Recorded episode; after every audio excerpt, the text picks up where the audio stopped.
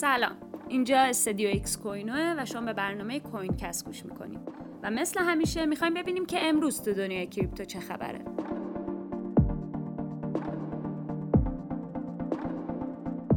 کوینکست امروز رو با خبر مهم دیروز شروع می‌کنم تیم مالتی چین دیروز رسما تایید کرد که bridge های فانتوم مون ریور و دوج چین هک شده و چیزی حدود 130 میلیون توکن از دست رفته. با توجه به اینکه توکن های از دست رفته در شبکه فانتوم تقریبا برابر با کل سرمایه قفل شده در این شبکه بوده، اما توکن فانتوم به صورت مستقیم تحت تاثیر این هک نبوده. در حال حاضر نگرانی هایی در رابطه با ریزش قیمتی توکن های از دست رفته وجود داره و هنوز نمیشه پیش بینی کرد دقیقا چه اتفاقی قراره بیفته. اما مگه میشه کوین کست باشه و حرف از بیت کوین نباشه؟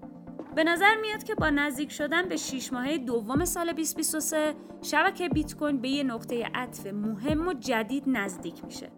در کمتر از 300 روز آینده پاداش بلوک ها نصف میشه که این اتفاق باعث کاهش 50 درصدی درآمد ماینرها میشه. این پیشرفت تحول قابل توجهی توی چشم انداز توزیع ماینینگ ایجاد می‌کنه چرا که مقدار دریافتی بیت کوین ماینرها نسبت به دوره های قبل کاهش قابل توجهی پیدا می‌کنه. خبر بیت کوینی جالب دیگهمون اینه که آقای آرتور هیز مدیرعامل سابق بیت مکس به تازگی اعلام کرده که بیت کوین تبدیل به رمز ارز اصلی صنعت هوش مصنوعی میشه.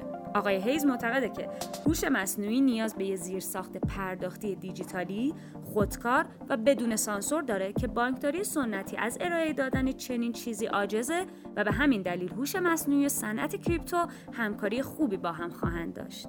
ایشون میگن که بیت کوین به دلیل عرضه محدود، مقاومت در برابر سانسور و قدرت خریدی که داره بهترین انتخاب برای هوش مصنوعی. اگه پیش بینی هیز در مورد بیت کوین و هوش مصنوعی درست باشه، احتمالاً بازار کریپتو روزای جالبی رو می‌بینه.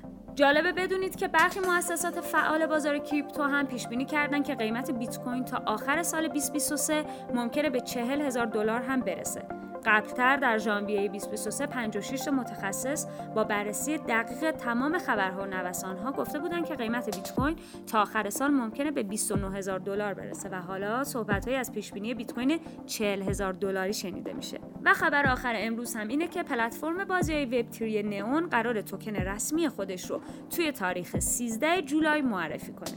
نئون یه اکوسیستم بلاکچینی کامل و محبوب برای بازی و توسعه بازی های آنلاینه. ممنونم که همراه هم بودید